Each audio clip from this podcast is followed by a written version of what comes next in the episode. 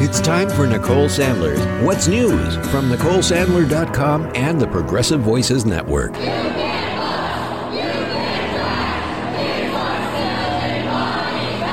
You ban books, you ban drag. Kids are still in body bags. That's the sound of protesters chanting at the Tennessee state capitol on Thursday as two of their elected state representatives were expelled from the legislature almost one week after supporting gun reform protests that made their way inside the Capitol. Representatives Justin Jones and Justin Pearson were voted out, a move that's only occurred twice in the state since the Civil War. During the so called debate, Representative Jones explained some of the past infractions by members that did not result in expulsion. Let's talk about expulsion.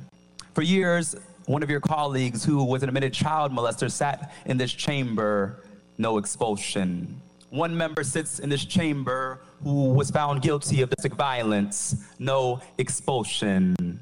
We had a former speaker sit in this chamber who is now under federal investigation, no expulsion. We have a member still under federal investigation, no expulsion. We had a member pee in another member's chair in this chamber. No expulsion. Justin Pearson was also expelled. You say to protest is wrong because you spoke out of turn.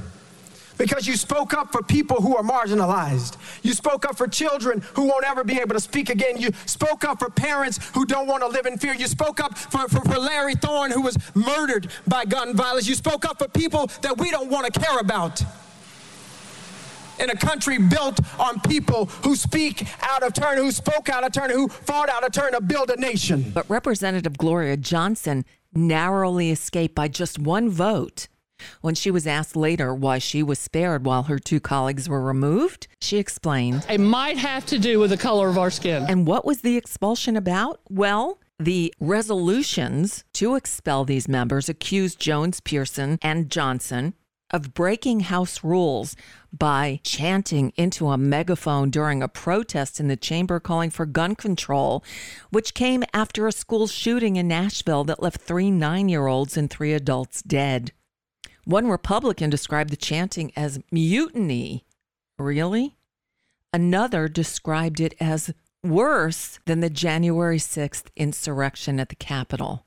President Biden took to Twitter and of the expulsions, he said, it's shocking, undemocratic, and without precedent. There will be special elections held to fill those now vacant seats. Jones and Pearson can run in those special elections to retake their rightful place within the Tennessee legislature. Just astounding. The Biden administration on Thursday released a report on the chaos that erupted during the 2021 withdrawal from Afghanistan, placing the blame on a lack of preparation by the former guy in his administration. The 12 page summary of the report said President Biden was, quote, severely constrained by Trump's choices, including the 2020 peace deal he entered with the Taliban. The report said the subsequent rapid takeover by the Taliban created problems with evacuating Americans and Afghan civilians. But still, National Security Council spokesman John Kirby said that Biden's decision to withdraw U.S. forces was the right one. He added the United States had long ago accomplished its mission to remove from the battlefield the terrorists who attacked us on 9 11. Trump accused the White House of, quote, disinformation. Of course he did. So, have you done your income taxes yet? Well, this year, the deadline falls on April 18th.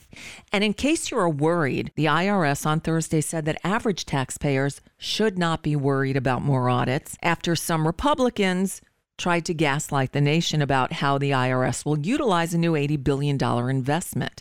The funding came from the Inflation Reduction Act, which passed last year along party lines and is meant to support the agency in cracking down on tax cheats and providing better service to taxpayers. As a result of these changes, the IRS is expected to collect more than $100 billion in new revenue over a 10 year period, and they reiterated that the new funding will be used to audit complex businesses and taxpayers who make over $400,000 a year. Why is this needed? Well, only four tenths of a percentage point of taxpayers earning at least half a million dollars were audited in 2019. That was down from 4.5% in 2011. The poorest filers were audited at more than twice that rate. That will all change now. Thank you for voting for the Democrats. Well, this is a uh, very religious weekend. Friday, Good Friday. Sunday is Easter. And Passover began on Wednesday. Of course, this is the time when the most religious lands in the world are fighting.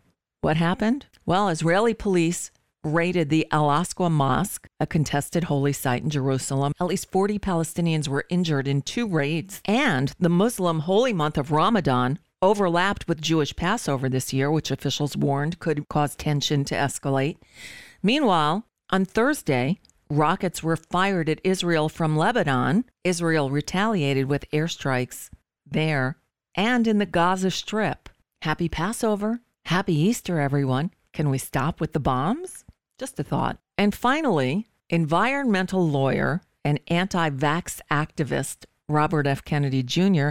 has reportedly filed paperwork with the Federal Election Commission to enter the 2024 presidential race as a Democrat. Kennedy will reportedly make an official announcement regarding his candidacy on April 19th. He has said that if he ran, his focus would be to, quote, end the corrupt merger between state and corporate power, which he claims has ruined the economy and the middle class. Kennedy, of course, is the son of the assassinated 1968 presidential candidate Robert F. Kennedy, who served as a senator and attorney general in his brother JFK's administration.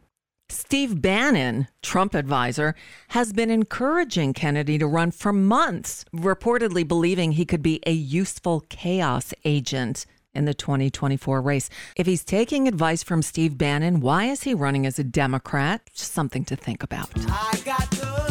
And that's just a bit of what's news for now. I'm Nicole Sandler. If you appreciate these reports on the Nicole Sandler Show, I hope you'll consider making a contribution. My work is listener supported, and I can't do it without your help. Find out more at NicoleSandler.com and please click on that donate button. You've probably heard me talk about my dog Jackson. He's my baby boy. And as he's gotten older, he's gotten really finicky about eating. He used to get so excited about food, he'd literally spin. Well, not anymore. In fact, I often have to spoon feed him to get him to eat. Well, no more. Not since we started feeding him fresh food made with whole ingredients, backed by veterinary science. It's Nom Nom. Now, I actually tried making food for him myself. I'd cook up big batches of chicken or beef with vegetables and rice or potatoes, but without knowing what I was doing, he wasn't getting the vitamins and minerals he needed, and certainly not in the correct balance. That's all changed now with Nom Nom. Go to trynom.com, T-R-Y-N-O-M dot com slash sent by Nicole. They'll ask you some questions about your pup and tailor a specific amount of individually packaged Nom Nom meals and send them to you. By using my special URL, trynom.com slash Nicole, you'll get 50% off of your first order, plus free shipping, and it's a great way to help support this show too. Again, that's trynom.com slash sent by Nicole. Plus, Nom Nom comes with a money back guarantee. If your dog's tail isn't wagging within 30 days, Nom Nom will refund your first order.